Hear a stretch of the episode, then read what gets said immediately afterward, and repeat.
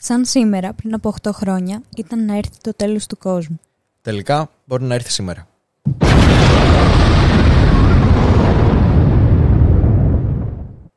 Ή μπορεί και όχι.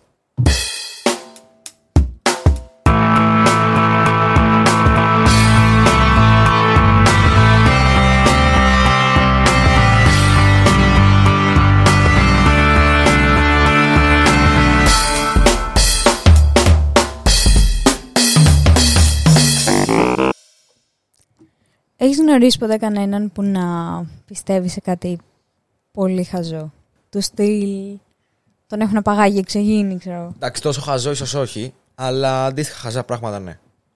Για πες.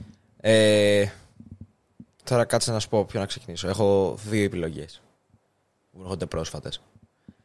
Έχω έναν ο οποίος πιστεύει ότι η γιόγκα κάνει κακό. Και άλλον έναν ο οποίος δεν πιστεύει πως η οικονομική κρίση είναι δικό μας λάθος. Ποιο θέλει από τους δύο; Το οικονομικό...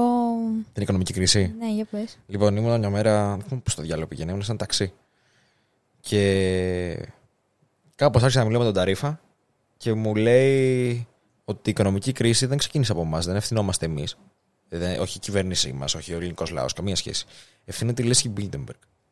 Ήταν όλα μια συνωμοσία για να πάρει η διεθνή σκηνή και τα μεγάλα κεφάλια των πλούτων της χώρας μας. Τον τρομερό Ναι. αυτόν πλούτο που έχουμε. Ε, ναι, αυτό τους ενδιαφέρει. Ε, ναι, φυσικά. Και είχα μείνει άφωνος, δηλαδή ότι πας σε το χεθήκον ομολόγο. Ότι καταλαβαίνει τι- το πώς κινείται η οικονομία και τα πάντα όλα. Μα οι ταρήφε έχουν πτυχίο σε όλα χωρίς να έχουν σπουδάσει. Σκέψου να Είναι μπει- στο αίμα τους. Θα, θα μπει ο Άμστρονγκ μέσα σε ένα ταξί, θα πιάσει κουβέντα με τον Ταρίφα, θα του πει ο Ταρίφας τι κάνεις με τη ζωή σου; Του λέει: Εγώ φίλε ήμουν στον ναύτη, πήγα στο φεγγάρι. Θα του πει: Τι λες, ρε Μαλάκα, και εγώ στον Άρη πήγα, βλάκα μου κάνεις. θα σε κάνει one up πάντα, ό,τι και αν του πεις. Είναι μορφωμένοι άνθρωποι, πολύ οι Ε, ναι. Ταρίφες. Εντάξει, κάποιοι μπορεί να είναι, ρε φίλε, δεν ξέρω. Αλλά έχω πέσει σε πολλούς οι οποίοι ήταν ε, χάπατα. Τελείως χάπατα, καλή ώρα. Δηλαδή, Το κακό δεν είναι αυτό. Πες, οκ, εντάξει, ο άνθρωπος δεν έχει γνώση σε κάποια πράγματα. Το, το κακό είναι ότι έχουν μια τρομερή αυτοπεποίθηση πάνω σε αυτά που λένε. Και πολλές φορές είναι, ξέρεις, απόλυτη. Προφανώς τώρα κάνουμε γενίκευση, αλλά είναι σαν αυτό που λες με την καμπύλη ηλικιότητες. Α, ναι, τη, το Dunning-Kruger effect. Που. Τώρα δεν θα- δεν θα κάτσω να σου αναλύσω τι είναι. Όποιος θέλει να το ψάξει, να το ψάξει μόνος του. Ε, Δείχνει ουσιαστικά ότι. όσο, όταν- όσο, όταν δεν έχεις καμία γνώση πάνω σε ένα αντικείμενο, δεν έχεις και καθόλου confidence πάνω σε αυτό. Όταν μαθαίνεις λίγα πράγματα, αποκτάς τρομακτικά μεγάλο confidence. Δηλαδή, διαβάζεις μισή ώρα, ας πούμε, στο, στο Wikipedia κάτι και νομίζεις ότι είσαι παντογνώστης πάνω σε αυτό. Και όσο συνεχίζεις να μαθαίνεις μετά για το αντικείμενο αυτό, τόσο πέφτει σιγά σιγά η αυτοπεποίθησή σου. Μέχρι που σε ένα σημείο νομίζεις ότι είσαι άχρηστος. Και όσο συνεχίζεις να μαθαίνεις και γίνει όλο και πιο expert πάνω στο. Και αποκτάς ουσιαστική γνώση πάνω Ναι. σε αυτό. Ε, Πάλι τότε χτίζεται. χτίζεται το confidence σου, ναι. Και νομίζω πως οι ταρήφε πέφτουν στη, περισσότερο στην κορυφή του, του, Είναι του αρκετά διαγράμματος ψηλά. αυτού. Είναι αρκετά ψηλά, όντως. Κάποιοι. Ναι. Όπως είπε και πριν, γενίκευση, αλλά. Ναι. Κάποιοι. Πολλοί από αυτούς που έχουμε γνωρίσει πάντως. Από προσωπική Περισσότεροι. εμπειρία Μιλάμε. Εσύ για πες, έχεις μια ιστορία. Μετά να σου πω κι εγώ άλλη μία. Ε, δεν ξέρω, έχω κάτι επίκαιρο. Για πες. Για έναν τυπά που είχα γνωρίσει παλιά και τώρα στα social media, ξέρεις, έχω παρακολουθήσει αυτά που ανεβάζει τελευταία. Και τι λέει. Ότι μας περνάνε χούντα και ότι δεν υπάρχει κορονοϊός και ότι είναι βλακεία το να φοράμε μάσκες και να βάλουμε και καπότα στο κεφάλι μας ε, αντί για μάσκα και που είμαστε χάπατα και ακούμε τι λένε οι κυβερνήσεις και υπακούμε ξέρω εγώ, κάτι τέτοια. Κάτσε να σου πω. Δηλαδή, κάτι τέτοιοι άνθρωποι, αναρωτιέμαι, πώς λειτουργούν στην κοινωνία. Αυτοί οι άνθρωποι ψηφίζουν. ρε; Γι' αυτό πάμε κατά διαόλου. Μας έχουν βάλει σε χούντα mode, ακούτε. Ή ανέβαζε, ξέρω εγώ, Κάτι είπες. τα ρίξες, μπράβο. Συγγνώμη. Ανέβαζε stories να λέει ότι ε, ο κορονοϊός είναι για, για τον πόλεμο μεταξύ Τραμπ και Kim Jong-un. Kim Jong-un, ναι. Kim Jong-un. Αυτόν. Το χοντρό. Έχω αυτό που είναι χοντρός. Και κάτι τέτοια. Και ότι ήταν σε εργαστήριο, ότι φτιάχνει σε εργαστήριο. μπλα, μπλα. Γενικότερα για κορονοϊό, αρνητές του κορονοϊού, έχω γνωρίσει πάρα πολλούς. Κοίταγα πριν λίγο στο CNN, ε, συνωμοσίες και τέτοια. Και υπάρχει μία το τελευταίο καιρό που λέει ότι ο Bill Gates ευθύνεται για την πανδημία. Αυτός έφτιαξε τον κορονοϊό, λέει. Να κερδίσει τι, ας πούμε; Δεν ξέρω, δεν κάτσε να το διαβάσω. Νιώσω ότι θα, θα μείνω χωρίς εγκέφαλο στο τέλος.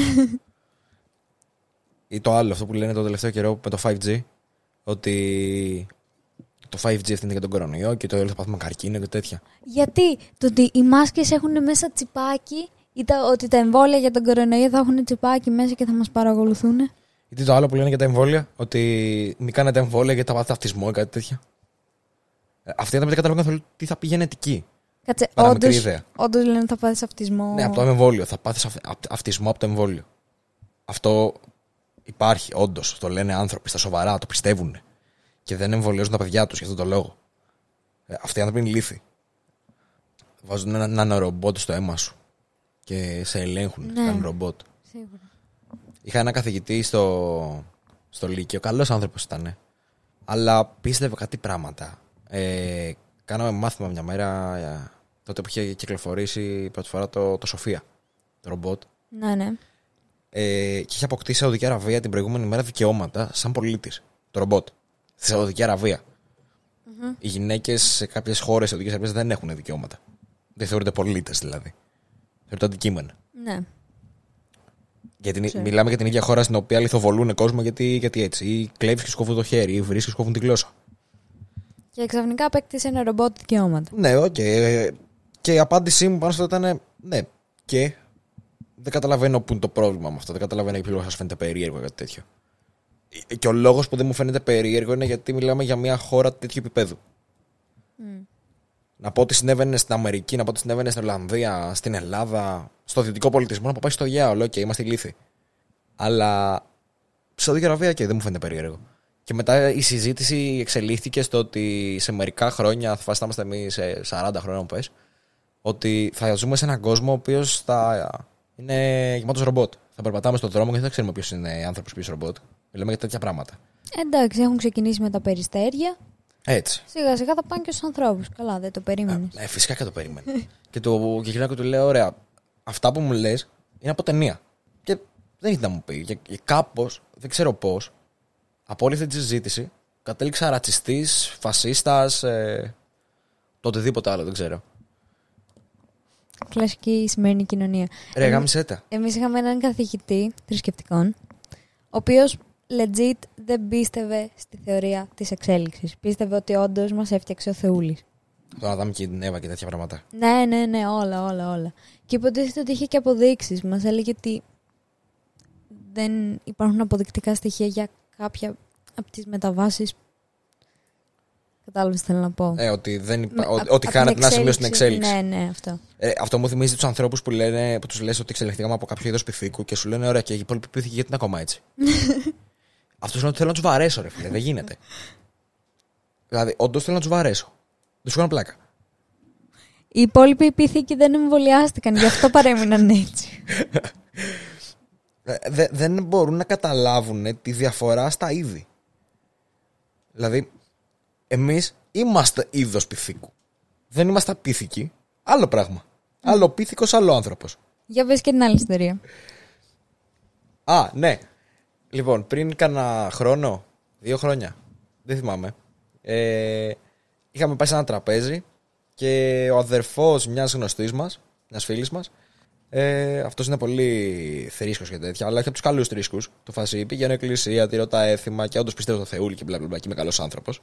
Και έλεγε ότι θα πάει να μιλήσει την Κυριακή στην, σε μια εκκλησία στη Κηφισιά, στη, σε κάποια καλή περιοχή τέλος πάντων, δεν θυμάμαι σε ποια. Ήταν της ψηλή κοινωνίας. Για να μιλήσει για το για ποιον λόγο η γιόγκα είναι κακή. Ότι οι στάσεις της γιόγκας είναι πολύ σεξουαλικές και ότι κάνουν κακό στη σημερινή κοινωνία και τέτοια πράγματα. Κατά τα άλλα είναι ξεθρησκεία. Τέλος πάντων, εσύ είσαι μια άλλη ιστορία. Ε, μ.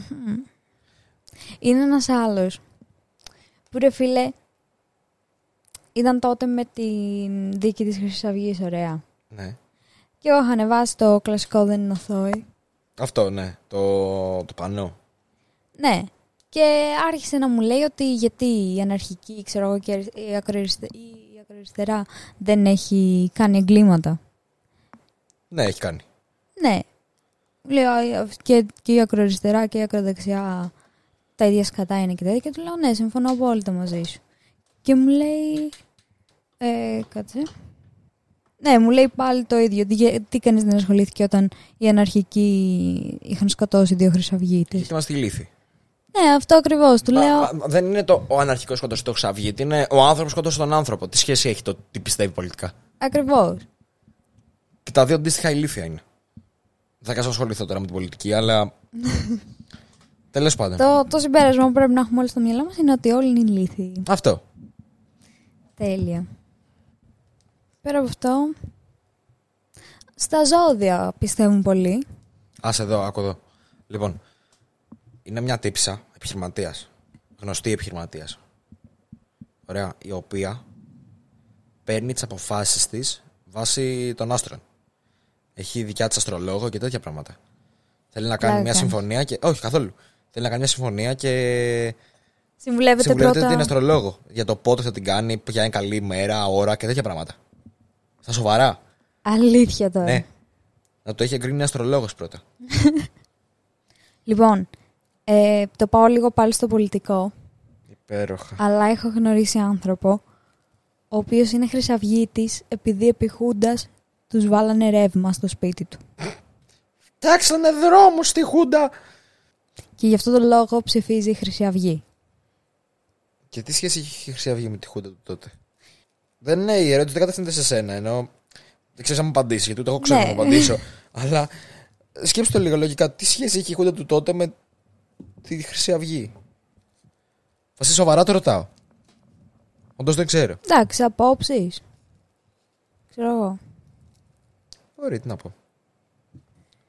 Εμ, και επίσης, ένας άλλος κύριος που ξέρω που μένει τον περισσότερο καιρό στην Αμερική και λίγους μήνες στην Ελλάδα ψηφίζει Τραμπ γιατί πιστεύει ότι ο Τραμπ ε, κάνει τις κατάλληλες κινήσεις για τον Αμερικανικό λαό.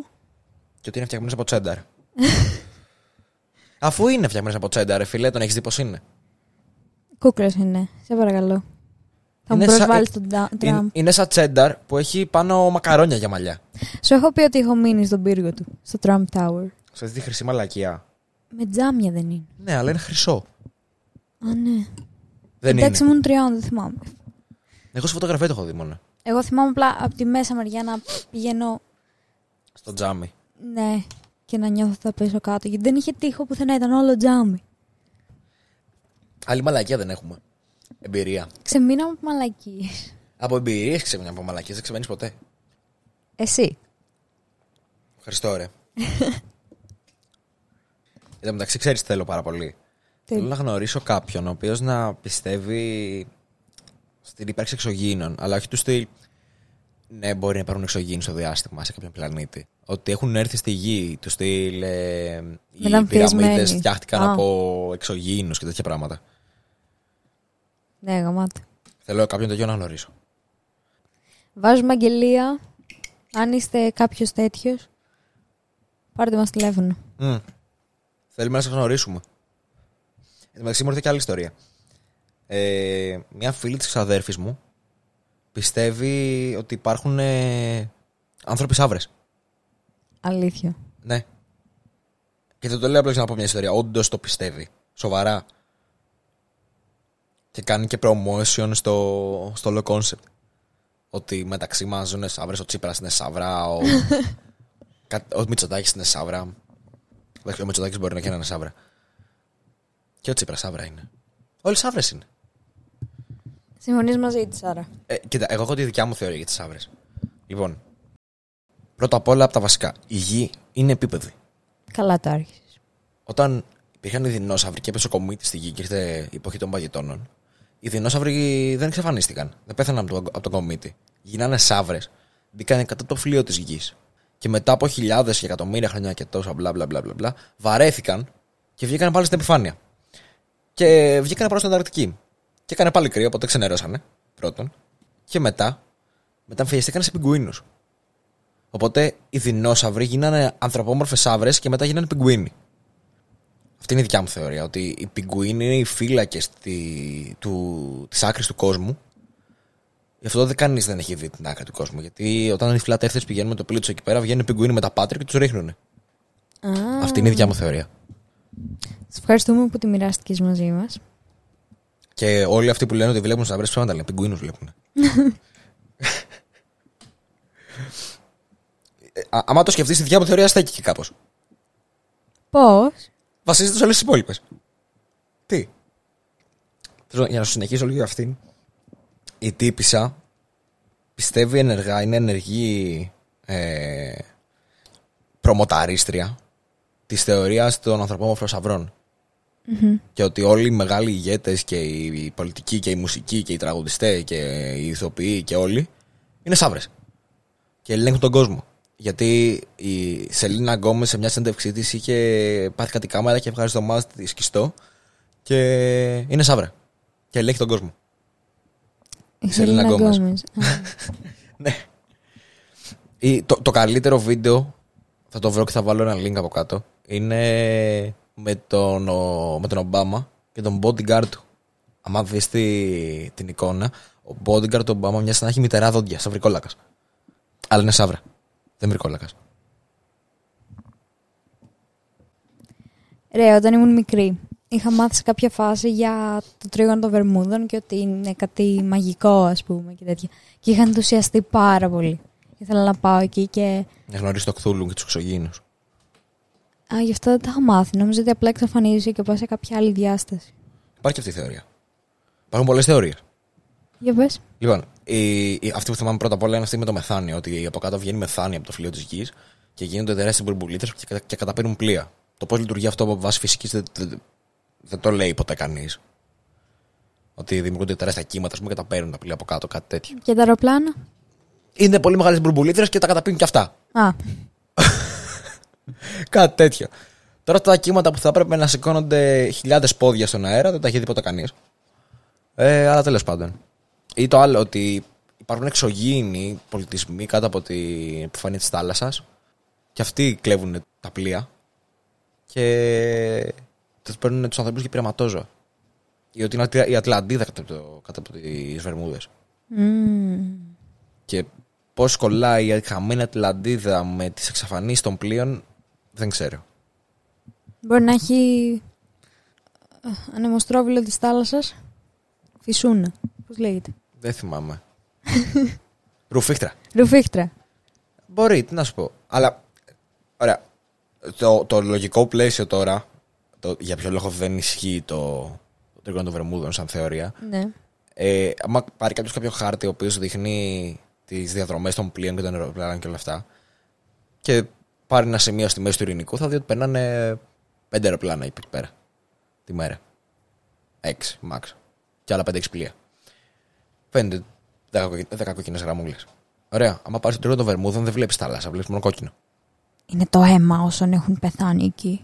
Όχι, είναι χιλιάδες πλοία που περνάνε από εκεί κάθε μέρα. Τα τελευταία 20 χρόνια έχουν, έχουν εξαφανιστεί 40 πλοία ή 50 και άλλα, άλλα 20, και άλλα 20 αεροπλάνα, κάτι τέτοιο. Mm-hmm. Μιλάμε για 70 συμβάν συνολικά από τα εκατομμύρια πλοία και αεροπλάνα που έχουν περάσει από εκεί τα τελευταία δύο χρόνια. Ε, ναι, οπότε βάζει να. Στα, στατιστικά είναι απόλυτα φυσιολογικό. Γι' αυτό και, για, για, γι αυτό και καμία εταιρεία ε, ασφαλιστική στον κόσμο δεν χρεώνει περισσότερο ε, για ασφάλεια για πλοία και αεροπλάνα που περνάνε από του Βερμούδες. Mm-hmm. Καμία. Αυτό δεν το έχω τίποτα σαν επιχείρημα. Το, για ποιο λόγο οι ασφαλιστικές εταιρείες δεν χρεώνουν περισσότερο. Ποτέ. Που είναι το πιο απλό. Τα πλοία κάποιος τα ασφαλίζει. Για ποιο λόγο δεν ρωτάμε αυτόν, ο οποίος χάνει και τα λεφτά του, αν πάθει κάτι το πλοίο; Αυτός δεν θα. Βρες το τηλέφωνο το, να τον πάρουμε. Ναι, σκέψω. Αυτός δεν θα ήταν ο πρώτος άνθρωπος που θα ενδιαφερόταν για το κατά πόσο είναι επικίνδυνο το τρίγωνο των Βερμούδων. Ναι, ναι. Παίρνουν τα λεφτά του από εκεί μέσα. Και αυτός ο άνθρωπος θεωρείται δεν είναι καθόλου επικίνδυνο. Είναι αντίστοιχα επικίνδυνο, δεν με το κάνεις στο οποιοδήποτε άλλο ταξίδι. Mm-hmm. Κοιτάω τώρα εδώ το, το CNN Greece στη θεματική συνωμοσίες και άκου εδώ τι βρήκα. Σεντούκι αποδεικνύει ότι οι Ναζί είχαν επαφή με εξωγήινους. Και λέει εδώ πέρα, βρέθηκε ένα σεντούκι στη Ρωσία ε, το οποίο αποδεικνύει την ύπαρξη εξωγήινων και ότι να είχαν σχέση με αυτούς. Και έχετε εδώ κάτι φωτογραφίες που είναι ένα σεντούκι. Και περίεργα κρανία. Κάτι περίεργα κρανία, τα οποία μοιάζουν με, με Decepticons, να πούμε. Όποιος έχει δει Transformers καταλαβαίνει. Και λέει εδώ πέρα ότι το σεντούκι ανήκει. Σε ποιους ανήκει, στην Αχνενάρμπε. Ε, δεν ξέρω γερμανικά, παιδιά, το διαβάζω σαν ανάποδο γαμότο. Η οποία είναι εταιρεία κληρονομιάς των προπατόρων, η οποία ανήκει διοικητικά στην ΕΣΕΣ. Και έχει ένα βίντεο από κάτω.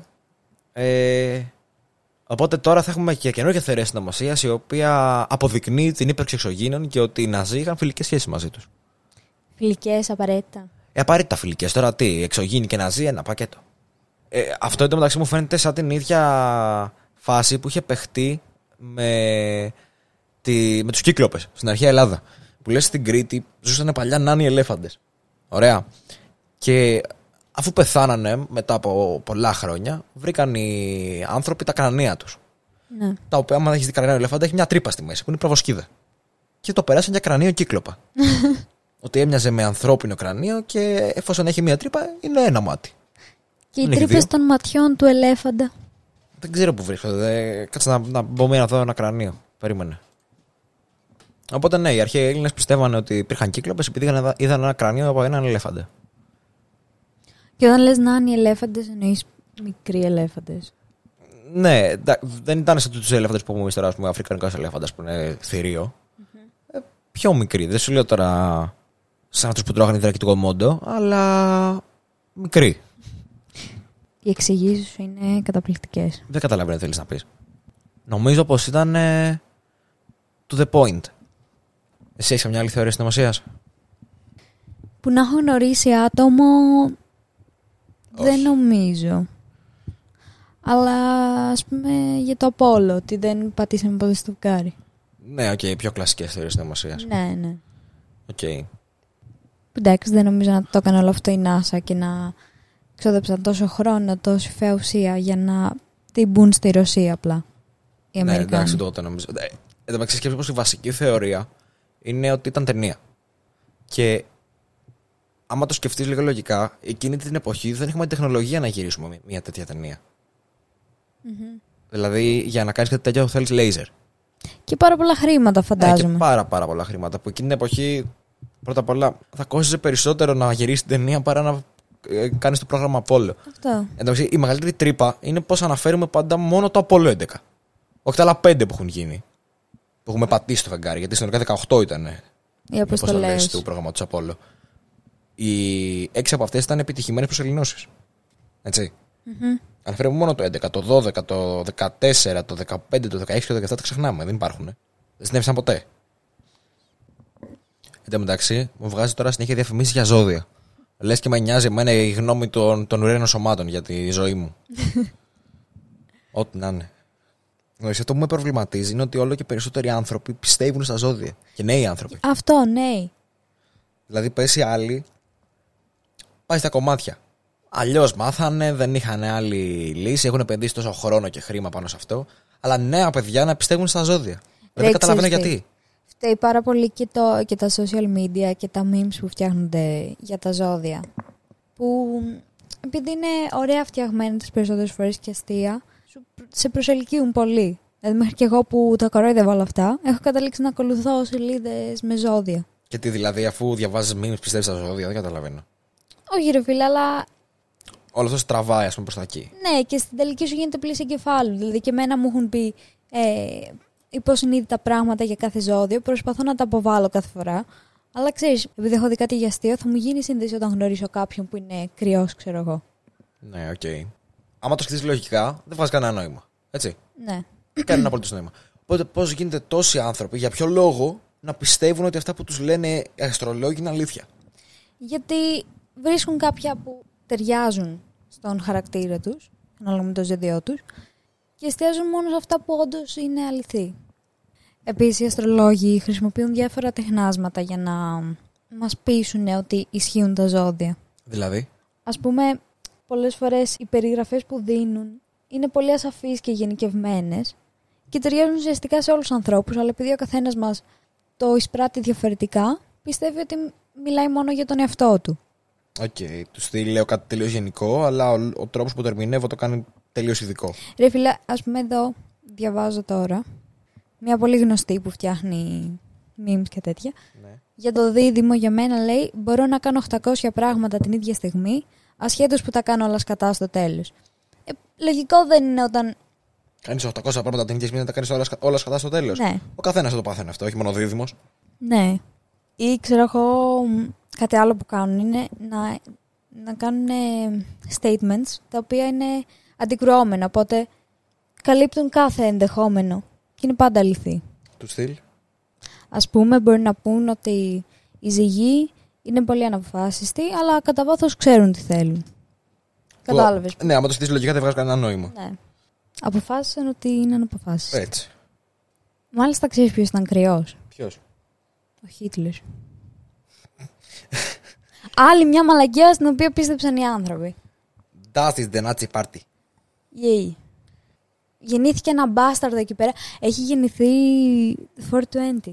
20 Απριλίου Αλήθεια. του 1889. Τυχερή μέρα. Ε, καλά. Για όλη την ανθρωπότητα. Ε, καλά, φυσικά. Και ναι, γεννήθηκε εκεί πέρα τον μπάσταρδο να μην γεννιόταν ποτέ. Που επειδή τον βάρεγε ο πατέρας του και δεν τον πήραν στην καλών τεχνών, αποφάσισε να, να καταστρέψει τι ζωέ όλων και να κυριεύσει τον κόσμο. Έτσι. Και για πες, έχουμε το ζώδιο του, το έχουμε βρει. Κάτσε, θα το ψάξω τώρα. Κρυός. Λοιπόν. Είναι το πρώτο ζώδιο του ζωδιακού κύκλου. Ανήκει στα ζώδια της φωτιάς. Είναι θετικό και παρορμητικό. Μάλιστα. Πολύ θετικός. Ε, καλά, έλαμπε ο άνθρωπος. Ευχάριστη προσωπικότητα. Φυσικά. Ειδικά όταν γκάριζες και για την πολιτική, πολύ ευχάριστη προσωπικότητα.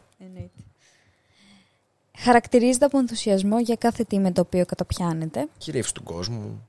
την ανεψιά του, θάρρος και ορμητικότητα, αλλά και ξεροκεφαλιά. Ναι, η αλήθεια είναι ότι δεν δεχόταν εύκολα το όχι. Επιθετικότητα, άλλο τίποτα, και μια βι- βιασύνη που συχνά τον οδηγεί πρώτα να δρά και μετά να σκέφτεται και αυτό μπορεί να του δημιουργήσει προβλήματα. Όπω να το κτονίσει, ας πούμε. Ενώ του αρέσει να ξεκινά πράγματα, γρήγορα χάνει το ενδιαφέρον του και εύκολα τα εγκαταλείπει για το επόμενο ένα ξεκίνημα. Θα κυριεύσω αυτή τη χώρα, θα βρω την άλλη. Θα ρίξω και το μαζινό. Τη γραμμή μαζινό. Ε, αυτό πρέπει να είναι η Το μεγα... πιο έξυπνο πράγμα στον Ναι, κόσμο. αυτό πρέπει να είναι η, μεγα... η καλύτερη εφεύρεση που είχαμε ποτέ. Γραμμή μαζινό. Διακοπή, γιατί το θυμήθηκα τώρα. Δηλαδή, Θεέ μου, αυτός που το σκέφτηκε αυτό το πράγμα ήταν διάνοια.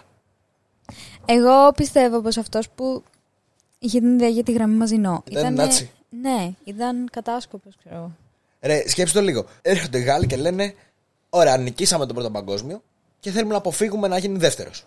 Τι θα κάνουμε, θα φτιάξουμε το στρατό μας, θα τον εξυγχρονίσουμε, θα πάρουμε αεροπλάνα, θα φτιάξουμε τάγκς, τι θα κάνουμε; Θα χτίσουμε ένα τσιμεντένιο χαράκο μας σύνομα με την- με τη Γερμανία. Και μόνο στα σύνορα με τη Γερμανία. Ναι, γιατί από το Από Βέλγιο δεν μπορούσαν να οπουδήποτε μπουν. αλλού, ναι. Εν τω μεταξύ, τα πολυβολία δεν γυρνάγανε 180 μοίρες. Άλλο έξυπνο. Ε, Οπότε οπότε, από τη στιγμή που η- η- μπήκανε, Η Λουντουβάφε πάει. πρέπει από πάνω κανονικά. Χωρίς κανένα εμπόδιο. Δεν μπορούσαν να τους ρίξουν. Αυτό το πράγμα αυτός που το σκέφτηκε ήταν πολύ έξυπνος άνθρωπος. Τέλος πάντων, πάλι στο Χίτλερ, ας γυρίσουμε. Ναι. Να μάθουμε και το ζώδιο του. Ναι, ναι, ναι. Να ξέρουμε α- α- αν θα το κάνουμε παρέα ή όχι. Ε, αφού ζει. Ε, μα Θα φυσικά. πάμε να τον βρούμε να τον κάνουμε παρέα. Είναι στην, στην Ανταρκτική μας, μαζί με τους πιγκουίνου. Ε, Για πες. λέει, με κυβερνήτη πλανήτη τον Άρη δεν του λείπει η επιθετικότητα, ενώ αντιδρά έντονα σε οποιονδήποτε προσπαθεί να τον περιορίσει ή να τον αλλάξει. Τον σκοτώνει με λίγα λόγια. Κοίτα, ταιριάζουνε στον Χίτλερ. Οπότε, Δηλαδή, κάτσε. Δηλαδή, μόλις τώρα αποδείξαμε ότι τα ζώδια ισχύουν. νομίζω πως ναι. Υπέροχα. Αλλά αν ισχύουν, πού είναι όλοι οι Χίτλερ; Μήπως είσαι εσύ ένας Χίτλερ; Εμφανίσου.